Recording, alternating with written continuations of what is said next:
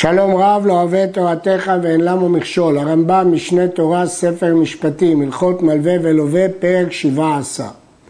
מלווה שמת, ובא היורש לתבוע את הלווה בשטר שעליו. הוא ראה אצל אביו שטר שמישהו חייב לו כסף והוא תובע את הלווה. ואמר, אמר לו הלווה, פרעתי את אביך. והיורש אומר, אני יודע.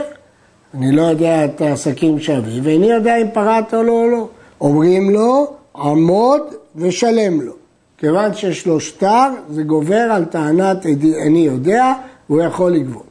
אמר, יישבע לי, אם הוא דורש שיישבע, אז אם היה אבא חי, זה זכותו לדרוש שהוא יישבע שבאמת לא פרוע, בנקיטת חפץ. אבל כאן היורשים לא יכולים, הם לא יודעים אם זה פרוע או לא. אומר הרמב"ם, הרי זה נשבע בנקיטת חפץ שלא פקדנו אבא על ידי אחר, ולא אמר לנו אבא בפיו. ושלא מצאנו בין שטרותיו של אבא ששטר זה פרוע וגובה. אז היורשים נשבעים מה שהם יכולים. לא יכולים להישבע שזה לא פרוע, אבל יכולים לומר שהאבא לא ציווה שזה פרוע. יש להעיר שבעל העיטור חולק על הרמב"ם וסובר שבמקרה כזה היתומים לא יכולים להישבע. וכיוון שהם לא יכולים להישבע, הם לא יכולים לגבות. אדם לא מוריש שבועה לבניו, האבא היה יכול להישבע, הם לא יכולים להישבע, ולכן הם לא יכולים לגבות. זאת דעת בעל העיטור. הרמב"ם לא מסכים שעל הכלל הזה נאמר אין אדם מוריש שבועה לבניו, ונראה בהמשך מדוע. מת הלווה, אחר שמת המלווה. המלווה מת, והיורשים רצו לגבות, ואז מת הלווה. ובא היורש להיפרע מן היורש. לא ייפרע אלא בשבועה. יש כלל, אין נפרעים מן היורשים, אלא בשבועה. ואומרים לו תחילה, יישבע שלא פקדנו אבא, ולא אמר לנו אבא, ולא מצאנו בשתיותיו של אבא ששטר זה פרוע. זה כתוב בפירוש בגמרא, שעל יורשי המלווה להישבע. ואפילו היה יורש קטן מוטל בהריסה כשמת מורישו, הרי זה נשבע ונותן, יש לו שטר. כיוון שיש לו שטר, הוא יכול להישבע וליטול. אבל מה הוא יכול להישבע? שאבא לא ציווה שהשטר הזה פרוע. ואם ציווה המלווה בשעת מיתתו ששטר זה אינו פרוע, אם הודיע המלווה בשעת מיתתו שהוא לא פרוע, ייפרע היורש בלא שבועה אפילו מן היורש. כיוון שהוא בעצמו אמר שהשטר לא פרוע. הדין הזה מופיע במשנה בפירוש.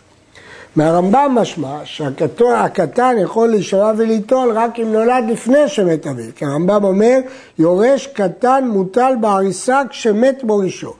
אבל במשנה מצינו דעת רבי יוחנן בן ברוקה שאומר שאפילו נולד הבן אחר מיתת האב, הרי זה נשבע ונוטל. ולא מצאנו במשנה דעה חולקת.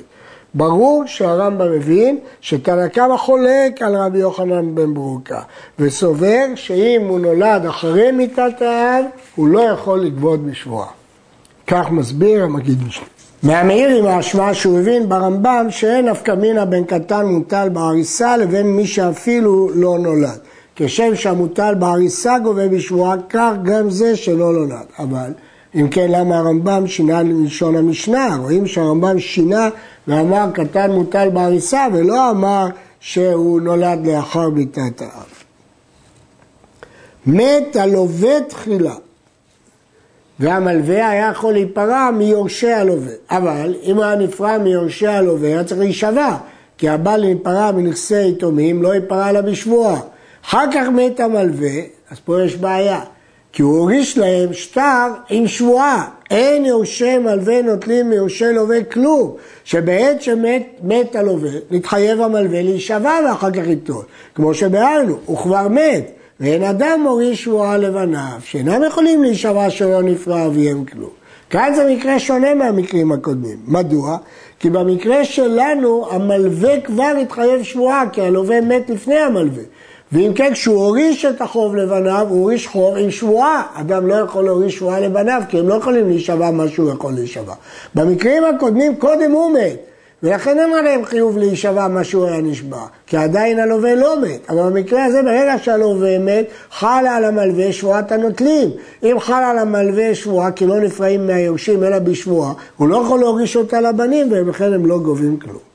ואם עבר הדיין והשביע את יורשי המלווה וגבו את חובן, אין מוציאים מידם.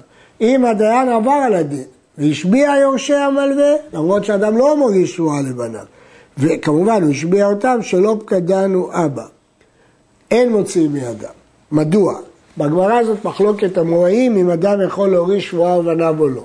הרמב"ם פסק מעיקר הדין שאין אדם מוריש שבועה. אבל כיוון שסוף סוף זו מחלוקת בגמרא, אז אם בכל זאת דיין אחד דן לפי הדין הזה, אז אה, לא מוציאים מידם. כך סוברים גם הריף וכך סוברים גם הרי מגרש. רבי גאון חולק וסובר שכיוון שפסקנו אין אדם מוריש שבועה לבניו, גם אם עברו וגבו, מוציאים את הממון מידם. לפיכך, נחזור לשיטת הרמב"ם. שטר חוב של יתומים הבאים להיפרע מן היתומים שמת אביהם על עובד תחילה, אין קוראים אותו ואין גובים, מגבים בו. אין גובים בו שאין אדם מוריש שבועה לבניו, כמו שביארנו. האבא כבר התחייב שבועה כי הלווה מת לפני המלווה, והוא לא יכול להוריש את זה לבנים. אז למה לא לקרוע את השטר? ואין קוראים אותו, שמא יבוא דיין שידון בו ויוציא בו. הרי אמרנו שאם יבוא דיין ויעבור ויוציא בו, לא נוציא את החוב. אז לכן אי אפשר לקרוע את השטר. אפילו היה שם ערב ומת הלווה תחילה, לא ייפרעו יורשי המלווה מן הערב. שאם תאמר ייפרעו מן הערב, הרי הערב חוזר ונפרע מיורשי לווה. לגבות מהערב זה בעצם כאילו שגובים מהלווה. וכיוון שבסופו של תהליך הלווה יפסיד, אז בעצם הם נפרעים מהיורשים, ואי אפשר להיפרע מהיורשים בלא שבועה. אבל לפי זה יוצא שאם אין ליתומי הלווה נכסים כלל, ואין חשש שהערב יגבה מהם, מותר ליתומי המלווה לגבות מהערב. באמת כך פסק רבי מאיר. אבל בספר התרומה כתב שגם אם אין ליתומי הלווה נכסים שיגבה מהם הערב, אסור לגבות מן הערב. למה?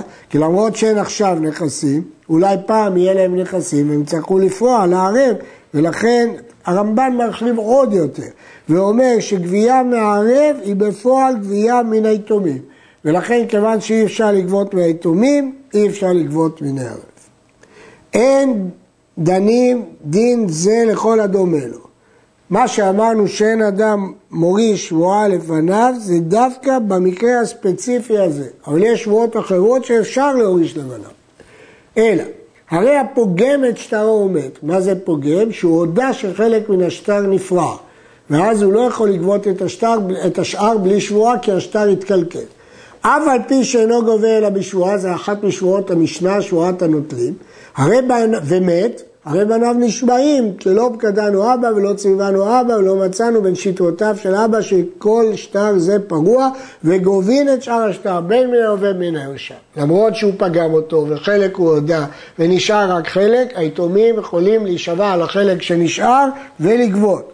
למרות שאין אדם מוריש שבועה לבניו, את, השטר, את השבועה הזאת הוא יכול להוריש לבניו. זאת שיטת הרמב"ן, שבשבועה הזאת אפשר להוריד לבנה. יורש שבא לגבות מן היורש, ואמרו יורשי לווה, אמר לנו אבא לא לוויתי חוב זה. היורשים של הלווה טוענים שאבא היה כופר בכל. הרי יורשי המלווה גובים שלא בשבועה. מדוע? יש להם שטר. אז ממילא היורשים לא נאמנים לומר שאבא שלנו לא לווה. אבל כל האומר לא לוויתי כאומר לא פרעתי. כיוון שהם אמרו שהוא לא לווה, ברור שהוא לא פרע. ולגבי לא לווה הוא לא נאמן כי יש שטר. אז ממילא גם הוא לא נאמן שהוא פרע אפילו לגבי שבועה. ולכן הם גובים בלי שבועה. וכן מלווה שבא להיפרע מיורשי לווה. ואמרו, אמר לנו אבא לא לוויתי חוב זה, הרי זה גובה ובלא שבועה. למה תמיד צריך להישבע ליורשים? כי אולי האבא פרה והם לא יודעים את זה, אבל הם טוענים שאבא בכלל לא לווה. אם הוא לא לווה, איך הוא פרה? ולכן גובים שלא בשבועה. ואפילו האמינו בשטר כל זמן שאומר פרעתי. אשכול אומר לא לוויתי, כי אומר לא פרעתי. הוא האמין לו אם הוא יגיד פרעתי, אבל פה הוא אמר לא לוויתי. כיוון שהוא אמר לא לוויתי, אז כי הוא אומר לא פרעתי, וכיוון שהוא אומר לא פרעתי, אז לא צריך שום שבועה, ולגבי ההלוואה יש שטר שמכחיש אותו, ולכן אה, לא צריך פה להישבע, והוא יכול ליטול בלי שבועה. יורש שבא להיפרע מן הלווה בשטר שיש בו נאמנות ללווה כל זמן שיאמר פרעתי. כתוב בשטר שהם סיכמו שתמיד הלווה יהיה נאמן לומר פרעתי אפילו שהמלווה מוציא שטר. הרי הלווה נשבע הסד שפרעו לשטר זה ונפטר. אף על פי שלא כתב לו והרי אתה נאמן על יורשי, הרי הוא האמין לאבא, ופה היורש בא להיפרע. שהעיקר השטר התנאי זה היה, ההלוואה הייתה על דעת זה, ואבא הוריש את השטר הזה לבניו, אז הוא הוריש את השטר עם התנאים שהלווה נאמן, אז כמו שהוא נאמן כלפיו, הוא נאמן גם כלפי היורש. ואם ניתנה עליו שיהיה נאמן בלא שום שבועה, אינו נשבע אפילו ליורשי מלווה, כיוון שהיה הסכם שהוא נאמן גם בלא שבועה. התא זיקשה, מדוע הנאמנות מועילה גם ליורשים? ניתן לומר שהמלווה האמין דווקא ללווה, כי הוא יודע שהלווה לא יעיז פניו נגדו, ואם הוא יטען שפרה, ודאי שהוא דובר אמת. אבל לגבי היורשים, מה פתאום שיהיה נאמן כנגדם? מוכרחים לומר שזה היה ההסכם ביניהם. כיוון שזה היה הסכם, הנאמנות הייתה נאמנות גמורה. יורש קטן, שהיה שטר חוב לאביו, ויצא עליו שובר אחר מיתת אביו. הלווה מביא קבלה שהוא פרע. אין קוראים את השטר ואין מגבים בו עד שיגדילו היתומים. למרות שיש שובר, אי אפשר לקרוע את השטר. כמובן לא גובים כי יש שובר. שם השובר זה מזויף הוא, ולפיכך לא הוציאו הלווה בחייו, יש פה רעותה. למה הלווה בחייו לא יראה את השובר? למה הוא מוציא את השובר רק ליורשים? כי הוא יודע שהיורשים לא יודעים כלום בעסקים של אביהם. ולכן השובר הזה יש בו חולשה גדולה ואי אפשר לסמוך עליו בגלל החשד פה. הרשב"א כתב שמדובר פה על מקרה שבו זמן הפירעון היה לפני מיתת האב. ולכן השאלה למה הוציא את השובר. אבל במקרה וזמן הפירעון היה לאחר מיתת האב, אז מהי טענת הרמב"ם? למה הוא לא הוציא את השובר בחייו? כי עוד לא הגיע בכלל לזמן הפירעון. לכן זה לא מכשיל. אבל הרמב"ם הולך בשיטת הלמיגש, שבכל מקרה שהשטר יוצא לאחר מיתת האב, יש פה משהו חשוד. אמנם הבח הסביר שגם לדעת הרימיגש, התאריך של השובר קודם לתאריך הפירעון. המאירי הקשה שלכאורה ההלכה הזאת נוגדת את הכלל שאחזו כסדה ושקר לא מחזיקינן. פה יש שני עדים על השובר, ואנחנו מניחים שהוא מזויף. מוכרחים לומר שיש פה רגליים לדבר שהשובר מזויף. העובדה שהוא לא הוציא את זה בחייהם, זה רגליים לדבר שהשובר מזויף. המוציא שטר על חברו, והיה כתוב בבבל, מגבהו ממעות בבל. היה כתוב בארץ ישראל, מגבהו ממאות ארץ ישראל. מה שאין כן בכתובה. לגבי כתובה הרמב"ם פסק בהלכות אישות, מכולי כתובה שתיטול האישה כתובתה מן הפחות שבמטבעות. אבל בשטר, לפי ההסכם, שבו, מקום שבו נכתב השטר, המעות הן לפי אותו מקום. לא היה בשטר של מקום. לא הוזכר המקום. והוציאו בבבל, גובה בו ממאות בבל, לפי המקום שהוציא אותו. הוציאו בארץ ישראל, גובה בו ממאות ארץ ישראל. אנחנו מניחים שכיוון שהם לא כתבו מקום, הם התכוונו שבכל מקום שיוציאו את זה, שם הם יגבו את זה. בא לגבות בו ממאות המקום שיצא בו השטר, וטען הלווה שהמעות שאני חייב לו מכסף שהוא פחות מזה המטבע, יישבע המלווה וייטול. היה בו כסף סתם, מה שירצה לווה יגבהו. אם יש סוגים שונים של מעות באותו מקום, אז המלווה יכול, אם כתוב סתם כסף, אז המוציא מחברו עליו הראייה, והלווה יכול לתת מהמעות הכי נמוכים. ומכאן אתה למד ששטר שאין בו שם מקום שנכתב בו, כשר לכל דבר. הרי המקרה פה שלא כתוב אם זה מעות בבל או מעות ארץ ישראל. סימן שגם אם לא כתבו מקום בשטר, הוא כשר, מה החידוש? שאי אפשר להזים אותו.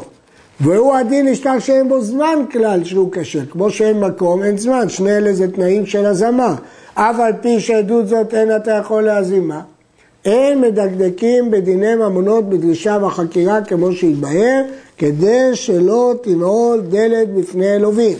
למרות שמהתורה אחת דיני ממונות ואחת דיני נפשות בדרישה וחקירה, פה לא הקלו, לא החמירו בדרישה בחקירה שלא תנעול דלת בפניהם. לפיכך שאת רחוב המוכרים כשרים, אבל פי שאין אתה יכול להזירה כמו שהתבהר במקומו. יש להעיר שפה לא היה צריך להגיד שבדיני ממונות אין דרישה בחקירה, מכיוון שכל דשטר הוא דרבנן.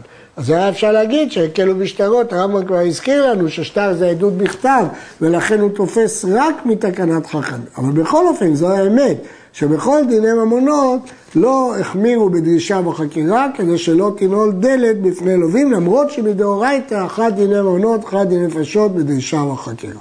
עד כאן.